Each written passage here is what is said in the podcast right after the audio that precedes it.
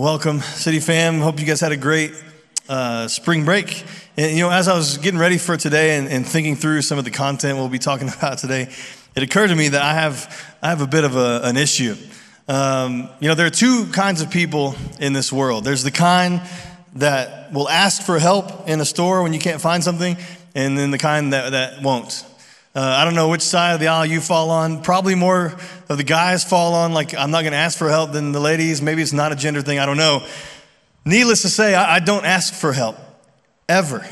Like, period. It's just one of my things, right?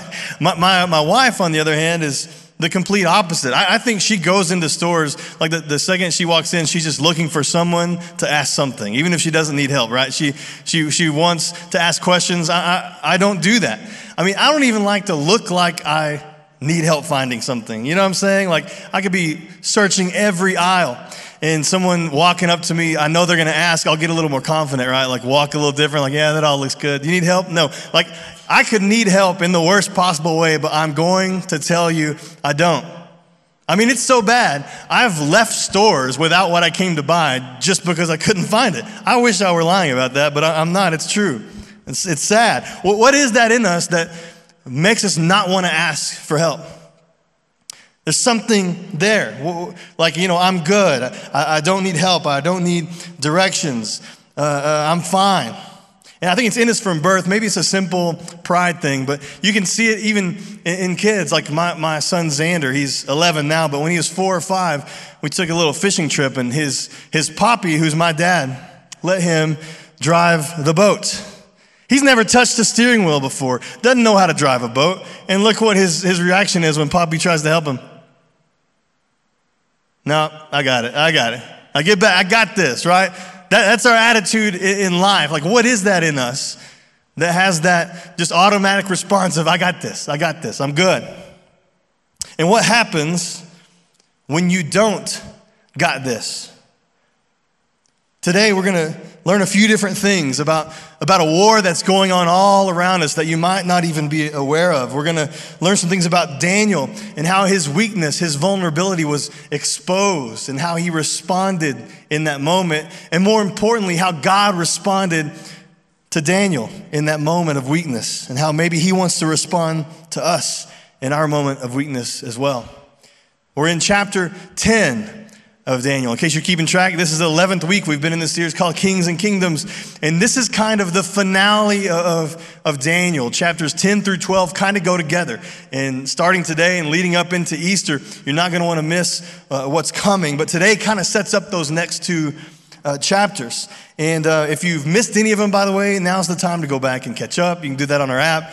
I mean, even me being someone that's been in ministry for 20 something years, raised in church, I've learned so much from, from this series and the content, just things that are happening now and things that are to come and how we should be responding. This, I mean, it's, it's really opened my eyes to a lot of different things. And I know a lot of you have told us similar things. And so hopefully today is more of the same as we get into Daniel chapter 10. So if you have your Bibles, now's the time to get them out, your Bible app. I think the best way is to do it through our app, the message notes, everything that you need is there, the scriptures, the the, the points I'm going to make later, all of it's there.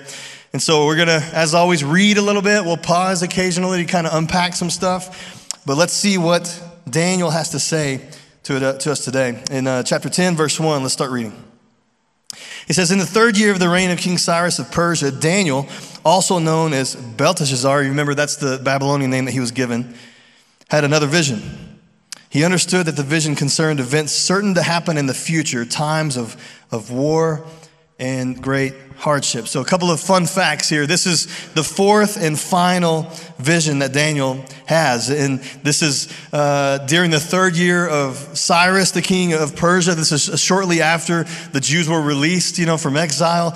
Some Jews chose to stay in that area. Daniel is one of those. Uh, we don't know why he stayed. Maybe God told him to. Maybe he's just too old to travel that far. He's about 85 years old at this point. We don't really know, but he's, he's still there. And uh, this is about the same time as the lion's den incident. It's kind of interesting. We don't know if it was right before or right after this vision, but it's in a similar time frame as him getting thrown into that lion's den. So he's been now in that area for over 70 years. He's 85 plus years old. He's still alive and kicking, and God isn't done with him yet. So in verse 2, he starts talking about his vision. When this vision came to me, I, Daniel, had been in mourning for three whole weeks. All that time I'd eaten no rich food, no meat or wine crossed my lips, and I used no fragrant lotions until those three weeks had passed. So a little pause here. He's, he's in this three week period of mourning, of, of prayer and fasting. If you've been around church at all, you might have heard that term. Fasting is abstaining from food for a, a, spiritual purpose, right? It's denying ourselves something so that we can pray more earnestly, so that we can hear God more clearly. Uh, this is what Daniel's doing. He's, he's left the capital, he's kind of out in the middle of nowhere, and he's seeking God. He wants wisdom. You know, he, he's God's re- revealed a lot of the picture in these other visions he's had, but God, but Daniel in this moment wants to know more. One theologian said it this way: Daniel was in a state of prayerful turmoil, like he was in angst, anguish for three whole weeks, fasting, praying, begging God, speak to me. And God's about to. In verse four. On April 23rd, as I was standing on the bank of the great Tigris River, I looked up and saw a man dressed in linen clothing with a belt of pure gold around his waist. His body looked like a precious gem, his face flashed like lightning, and his eyes flamed like torches. His arms and feet shone like polished bronze, and his voice roared like a vast multitude of people. Only I, Daniel, saw this vision. The men with me saw nothing, but they were suddenly terrified, ran away to hide. So I was left there all alone to see this amazing vision. My strength left me. My face grew deathly pale, and I felt very weak.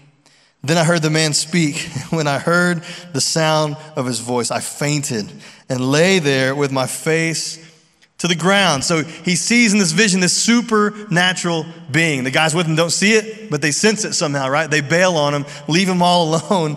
And just the, the sound of this being's voice causes Daniel to completely lose it, faint. He's face down in the dirt. He's seen angels before, he's had these encounters, these visions before. Something was different about this one. So, so who was this being that he's seeing? There's some disagreement there. Some people think it's God himself. Some people think it's Gabriel or one of the other angels. Some even think it's a combination of both. At times he's seeing God and sometimes he's seeing an angel. Most agree, however, it's probably Gabriel, who is God's messenger angel. So that's kind of the stance we're going to take today as we continue to read. In verse 10, so he's face down on the ground, he's passed out. Just then a hand touched me and lifted me, still trembling to my hands and knees. Then the man said to me, Daniel, you are very precious to God, so listen carefully what I have to say to you. Stand up, for I've been sent to you. When he said this to me, I stood up, still trembling. So this, this little section here contains the first of what are going to be three touches from this, this angel, where the angel physically touches Daniel. One of the theologians I read called it celestial first aid. He is coming to Daniel's aid in, in this moment. And this is the first one, the touch of his hand as he's laying on the ground. It gives him the strength to come to his knees. And then the angel speaks encouraging words to him. He's like, listen, I'm here with a message from God. You are precious to him. He tells him to stand up. And so Daniel stands up. He's still a little shaky, he's still trembling, but he stands up. And then the angel says, Don't be afraid, Daniel. Since the first day you began to pray for understanding and to humble yourself before God, your request has been heard in heaven. I've come in an answer to your prayer. But for 21 days, the spirit prince of the kingdom of Persia blocked my way. Then Michael, one of the archangels, came and helped me. And I left him there with the spirit prince of the kingdom of Persia.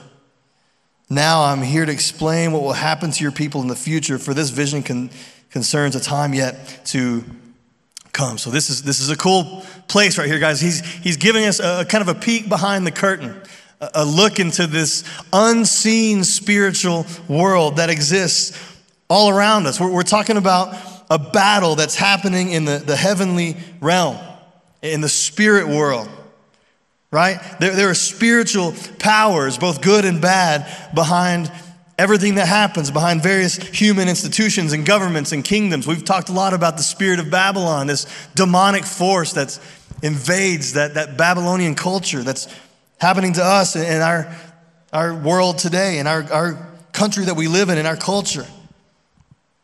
You have the prince of Persia here. He, he's not referring to an earthly prince, right? He's a, a spirit prince, an evil angel, AKA a demon.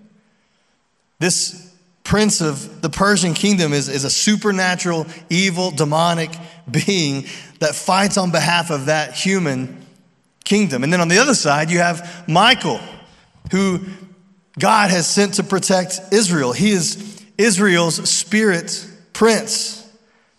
Michael, you, you can find him all throughout Scripture, throughout the Old Testament and the book of Revelation. He's God's archangel, which means first chief angel. He's been assigned by God to, to protect the Jewish people, to protect Israel. So if you, if you think about it, that's probably one of the reasons that Israel still exists after all the people throughout time that have tried to make it to where they don't exist. They have Michael protecting them. God Himself is protecting His people, no matter how uh, weak they seem politically or their military, or economic, or whatever, they're being protected.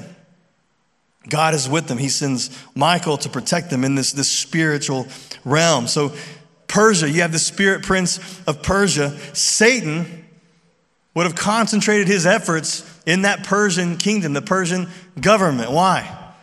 Because they were the most powerful one.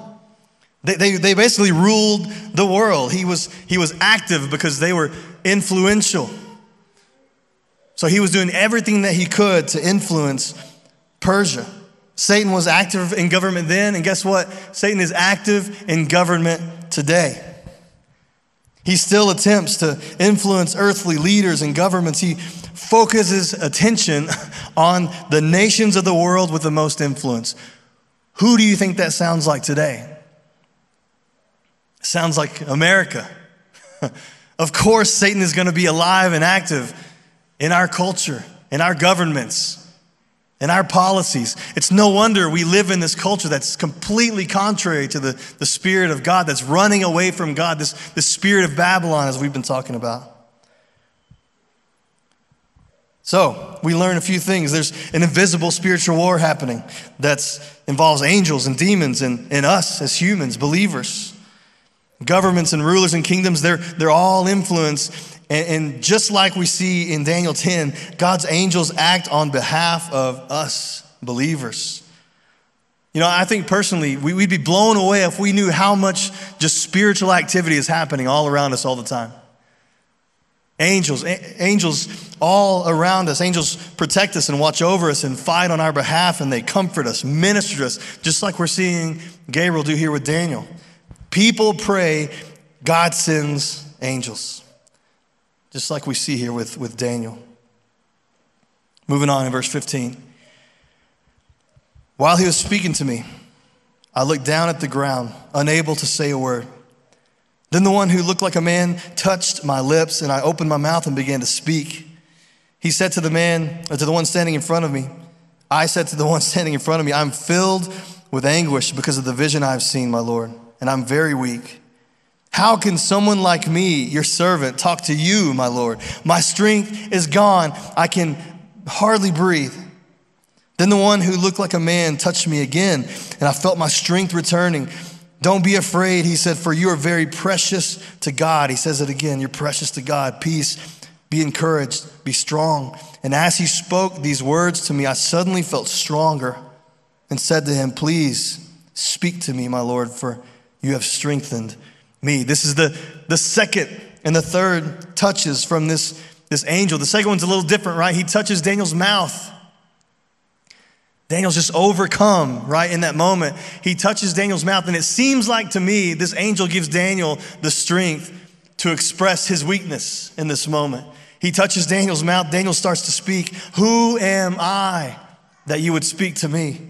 He says, I'm filled with anguish. I have no strength. I can hardly breathe. He was at the end of his rope. Maybe you've been there. So he gives him the power to express what's going on inside of him. And then he touches him a third time. And again, he encourages him with his words and he tells him, Listen, you are precious to God. Be strong. Don't be afraid. And what happens? His, his strength returns and he tells the angel, All right, all right, I'm, I'm ready. Tell me what you need to tell me. And so he does that in verse 20. The angel says, Do you know why I've come? Soon I must return to the fight against the spirit prince of the kingdom of Persia. And after that, the spirit prince of the kingdom of Greece will come. Meanwhile, I'll, I will tell you what is written in the book of truth. No one helps me against these spirit princes except Michael, your spirit prince. Remember the spirit prince of the people of Israel? I've been standing beside Michael to support and strengthen him since the first year of the reign of Darius the Mede. So he tells him, Listen, I'm here.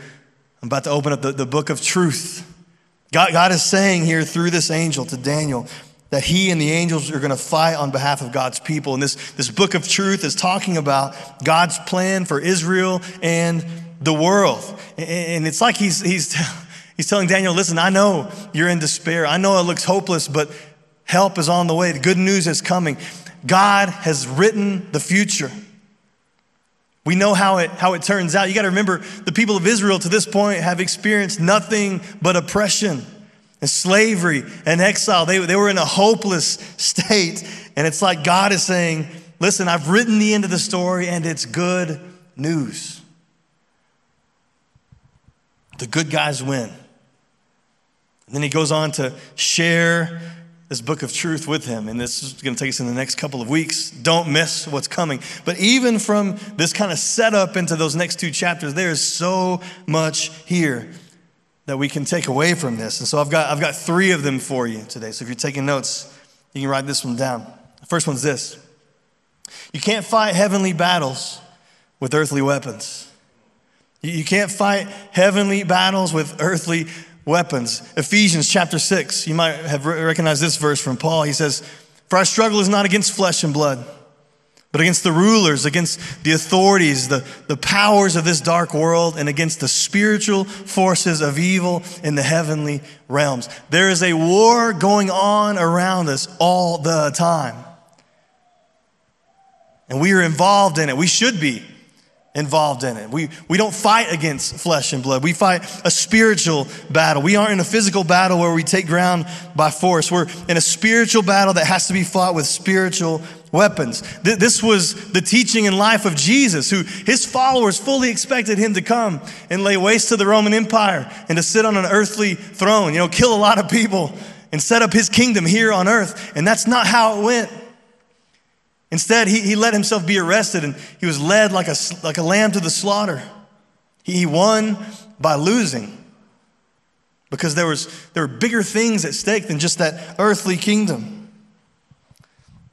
We don't kill or coerce or resort to violence. We, we surrender to the one who holds the book of truth, the one who wrote the future, who holds our future. So, if we're going to fight a spiritual battle, we can't do that with worldly weapons. We need heavenly spiritual weapons. So, what are our weapons? Our heavenly weapons are prayer, the word, and worship. These are three things. We're going to take a quick inventory of our lives, okay? I'm, I'm asking you to kind of look at these and, and kind of gauge on, on where are you in this, in this battle that we're all supposed to be fighting. Prayer, the word, and worship. The first one is prayer. Most people don't see prayer as an offensive weapon. Right? Even, even when we're thinking of something to do, we say, well, let me pray first and then I'll know what to, to do. But, but prayer, in actuality, is an offensive weapon. It's a spiritual weapon, a powerful tool where we can do real battle with real evil forces. Maybe we should take a key from, from Daniel here, who took a look around him and was just driven to his knees in prayer, who fasted and prayed. And we, fasting is one of those things you just don't hear a lot about anymore. How many people are, are really choosing to fast, to deny themselves of something in order to seek God, to hear more clearly, to pray more earnestly? We see fasting you know, some of the biggest names in the Bible thought fasting was important. You had Moses did it, King David did it, Esther, Paul, Jesus himself fasted and prayed. I don't know about you, but if, if Jesus thinks it's important, Jesus, who is all God and in a, you know, in a man's body, if he thinks it's important to fast and pray, maybe we should too. Maybe it's time for us to get into a little bit of a, a prayerful turmoil as we look at our lives, our, our marriages, our, our kids' lives. I mean, Satan is trying to take you out and your kids, your families. It, shouldn't we be doing something on the offensive side to try to combat his plans? I mean, how, how active are you when it comes to prayer? Is it more of just a request line? Or are we going on, on the offensive? This is where I plug City Nights. You know, every week, Wednesdays at 6:30, we pray right here in this room. We pray for each other. We pray for our ministries of our church and across the world. We pray for our, our nation. We, we do battle. Are you in the game or are you on the sidelines? Prayer, it's, it's a powerful weapon. The next one is God's Word. God's Word is a weapon. That's why we've been doing this series. We, Clayton and I have said this over and over and over, but we, we need the inspired word of God, right? We need a deep knowledge of the truth of God's word, not just feel good sermons or inspirational sermons, not just verses of the day, but a deep knowledge of the scripture. The, the only way to get the scripture inside of us is to take it in, to read it, to study it. The word of God is, is a weapon down below, we read that, that verse out of Ephesians 6 when Paul was saying, you know, we fight these, these heavenly battles against these evil forces.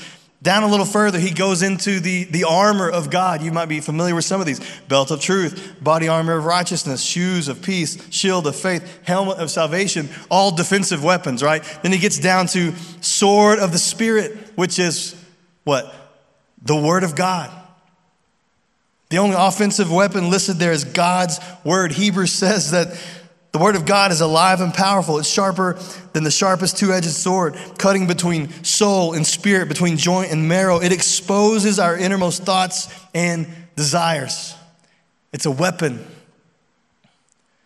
Jesus, when he fasted and prayed, he was about to be led into the wilderness to be tempted by Satan himself. When he got out there and he was being tempted by Satan, how did he combat those temptations? How did he do battle in that moment? Just willpower? Did he say, Hey, I'm Jesus, leave me alone? No, he, he quoted scripture to Satan. He used the weapon of God's word to combat the lies of the enemy. We should be doing the same thing. Lies coming at us all over the place, things we think and feel just, just not lining up with God's word. We need to be using the truth of God's word to combat the lies of the enemy. But again, we have to know it. Are, are, you, are you reading the word? Are you studying it?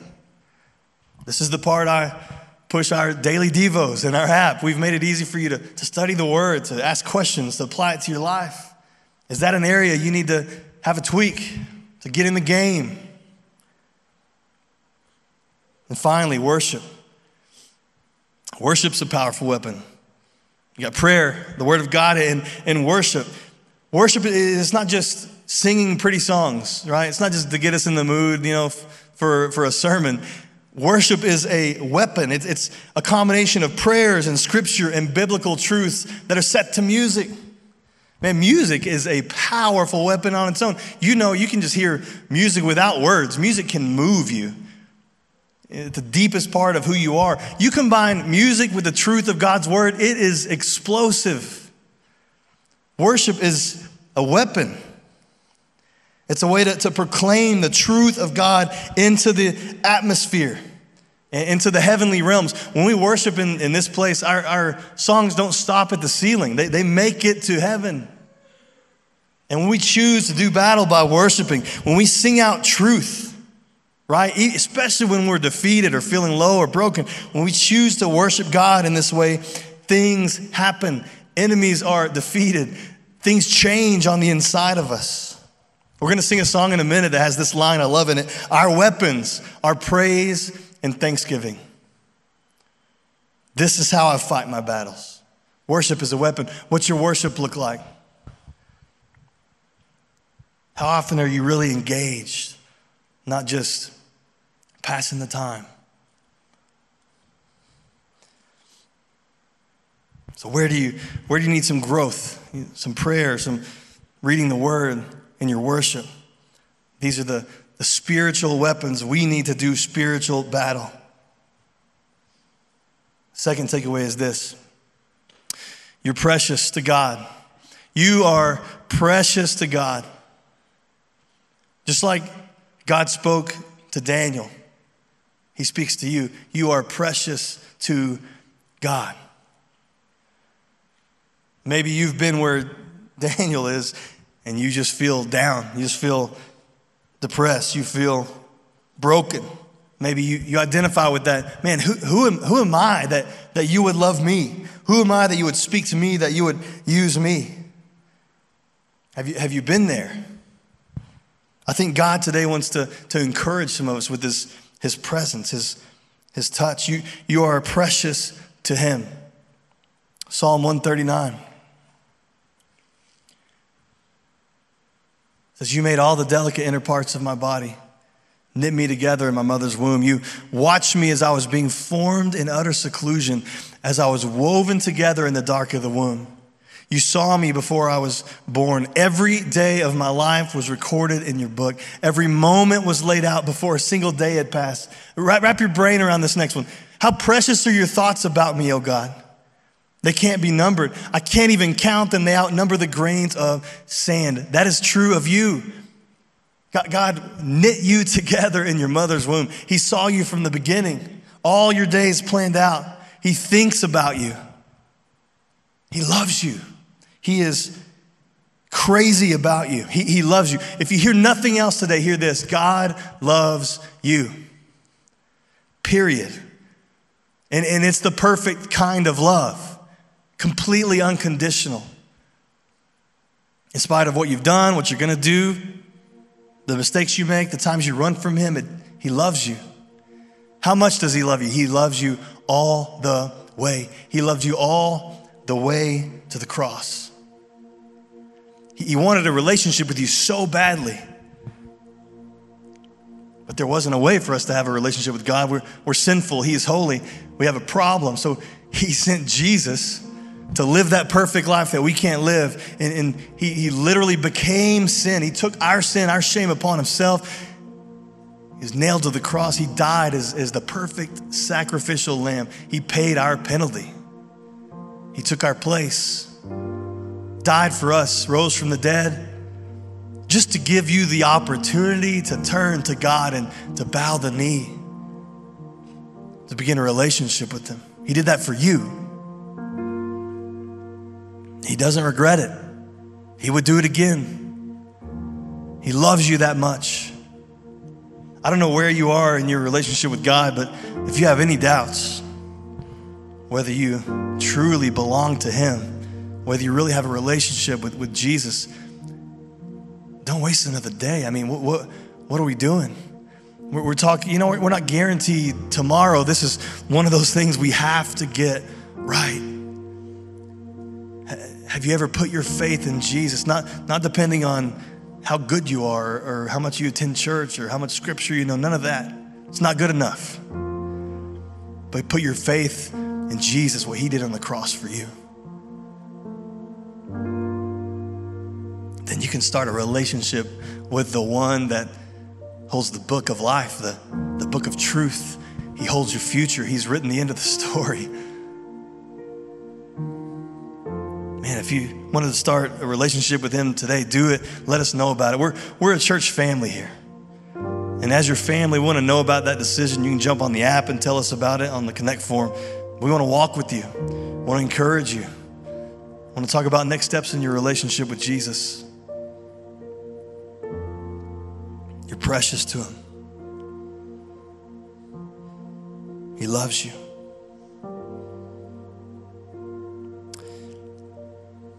All right, this, uh, this last takeaway is a little heavy. So just go with me for a second. It's okay to not be okay. It's okay to not be okay. It's okay to say, you know what? I, I don't got this. You know, as Christians, we're bad about mask wearing. I'm not talking about COVID masks here. I'm talking about we're bad about, we have this tendency to, to pretend, to, to put on a mask, to pretend we have it all together when we don't have it all together. To we pretend to be something that, that we're not. And that's, that's not how a healthy family operates. You, you've probably done it five or six times today already as you walk in. How are you today? I'm good. Are you good? I'm good. Are you good? Hey, we're all, I'm all good. I'm good. You're good. We're all good. And inside you might be dying, broken, hanging on by a thread. But you put the brave face on and you say, you say you're good. It's okay to, to not be okay. I mean, if you can't not be okay with your family, who, who can you be not okay to? Sometimes we, we hurt, sometimes we suffer. How, how are we going to respond in the middle of that? C.S. Lewis said this pain insists upon being attended to. God whispers to us in our pleasures, He speaks in our consciences, but shouts in our pains. It is His megaphone to rouse a deaf world. Maybe in the middle of your pain, God is shouting to you. Unfortunately, a lot of us, we don't hear them until we're in the middle of our brokenness and a weakened state, much like Daniel, we just saw. And God's shouting to us listen, I see you. I, am with you. I'm with you. I know what you're thinking, how you're feeling. You're precious to me. Just get up. Be strong, courageous. So I want to speak to three different groups of people, and there's going to be some overlap probably. Maybe you're one or two of these, maybe you're none of them. But I, I want to take some time to pray for three groups of people today.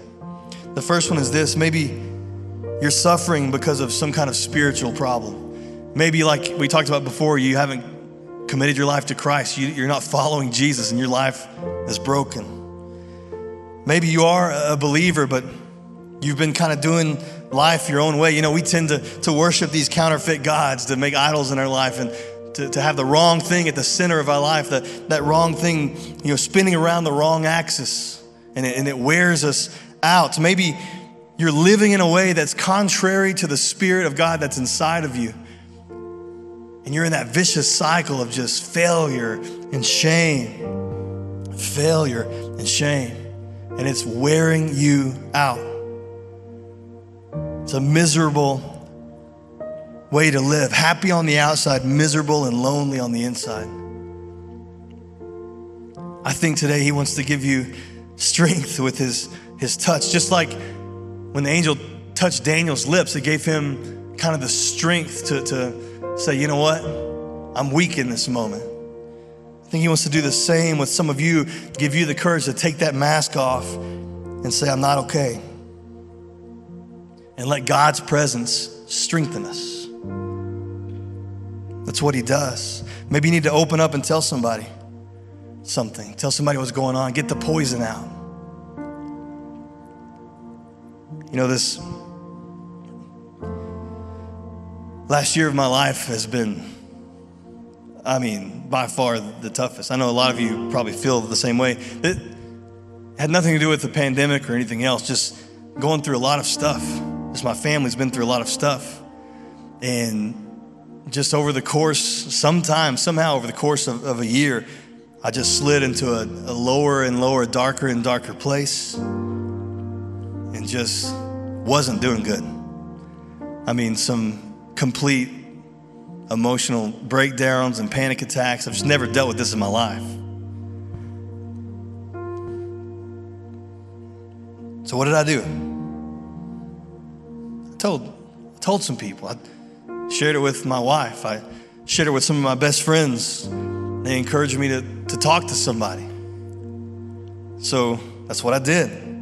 I got some counseling. I started to put some things together and see that I had really made an idol of my, my wife, my family. I'd been expecting things from them that only God can give me. My, my life was kind of spinning on the, the, the wrong axis and it was completely tearing me up. Maybe you're there. Maybe you need to tell someone. Who do you need to tell? Sometimes our, our suffering is a spiritual problem. Sometimes it's, it's more physical. That's the second group. Maybe you're suffering because of a physical issue, a chemical issue, a chemical imbalance. And I'm not talking about talking just to someone, but maybe the right someone, maybe a professional, maybe a doctor. You know, maybe it's time to take a look under the hood, see what's going on inside of you. You, you can't figure it out. Maybe it's time to not be like Z, knocking Poppy's hand away from the steering wheel, you know, like maybe it's time to see what's going on. You know, some people just have a physical bent towards anxiety and depression, and they need a little bit of a boost to, to get out of the, the, the pit. And it's something, I, again, I, I haven't grown up understanding. A lot of people don't understand these kinds of mental illnesses. Like my answer would be like, oh, you feel sad? Go out and play. It'll be fine, you know? But sometimes it's not that easy. You know, for too long in the church, I think we've expected people to be able to, to pray their way out of it. I'm not saying that God isn't bigger than depression or any kind of mental illness, but sometimes there's just more to it. And this is something, by the way, we're going to talk more about sometime in the future. But I think we do a disservice to the church when our only answer for those struggling with any kind of mental illness is just have more faith. Pray harder. Maybe it's maybe it's more than that. Maybe you need God to give you the strength to take some kind of next step to talk to somebody. Finally, maybe you're you're struggling, you're broken, you're in pain because you're you're isolated, you, you feel alone. You don't have a community of people around you that love you, that know you, love you, accept you, and are following Jesus with you. That's kind of an important part of the, the puzzle having people around you that love Jesus, that can pray for you and pick you up if you fall down, to be there for you. You know, we weren't meant to go through our life in, in isolation. we need community. You may have seen some of the stats on, on COVID this last year, but we had this quarantine, this forced isolation, and it's just wreaked havoc on people. 25% of young adults between the ages of 18 and 24 say they've considered suicide because of the pandemic. 31% said they had symptoms of anxiety or depression. About 26% reported trauma and stress related disorders caused by the outbreak. Over 13% they have used alcohol, prescription, or illegal drugs to deal with their stress and anxiety. These are triple the numbers from the previous year. It's not just about a virus, it's about isolation. There's a study by Barna this last year that looked at Christians who were still attending church and those that hadn't because of the pandemic, hadn't watched online or anything. And they found that those who had stopped being connected to the church were more likely to feel insecure, to struggle with anxiety, and less likely to say they had peace that comes from God. This is not an accident. If you don't have community, you need it. I mean, you need it like you need oxygen. And if you don't have it, we want to help you find it. This is the part where I talk about city groups. Get in a group, man. Get in a group. Let, let me help you find a group. You can find one on, on the app. You can search for different things if you want to take it, do it that way. Or I can help you find one. I can help you start one just with your friends and your, your family. But you desperately need godly community around you. So if you find yourself in one of those three groups I just talked about, we want to, to pray for you. So I'm going to ask you to do something difficult. We don't normally do this on the weekends. We do it a lot at city nights, but we want to, to pray for you. But we can't pray for you if, if we don't know that you need prayer. So I'm going to ask you to, to be transparent, to be bold.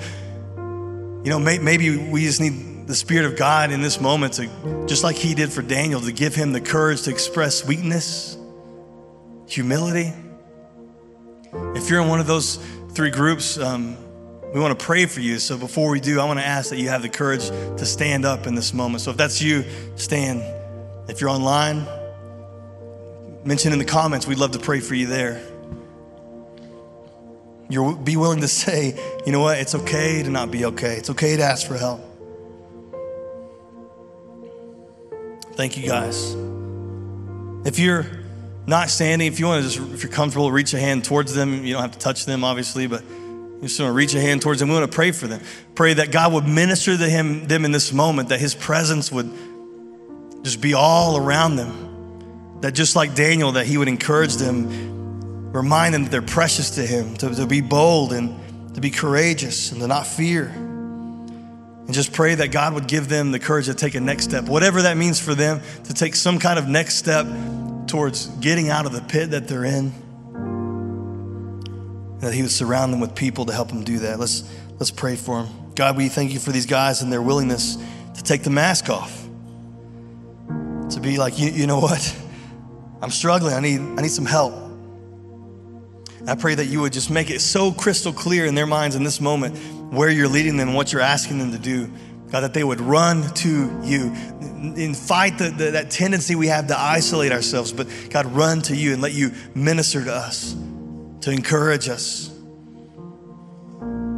God, do something in their heart. We're talking about life change here, an action. Give them whatever you're asking them to do next. And again, just surround them with people that love you and love them, it can be an encouragement to them. Just give them the courage to act. God, we love you in your name. Amen. Listen, we're going to sing a song called Run to the Father that's just talking about what we've been talking about. If you want to sit down, if you want to stand up, whatever you do, just allow God to continue doing in your heart what He started doing in these last few minutes. There's going to be prayer teams on the side. If you need some extra prayer, do that. But let's just do battle as we worship. We're, we're singing these songs that are full of God's truth. Do some battle today, whether you feel like it or not. Proclaim the truth of the gospel, the truth of the word of God, and let God minister to you in these moments and really speak to your spirits and finish what He started. Let's sing.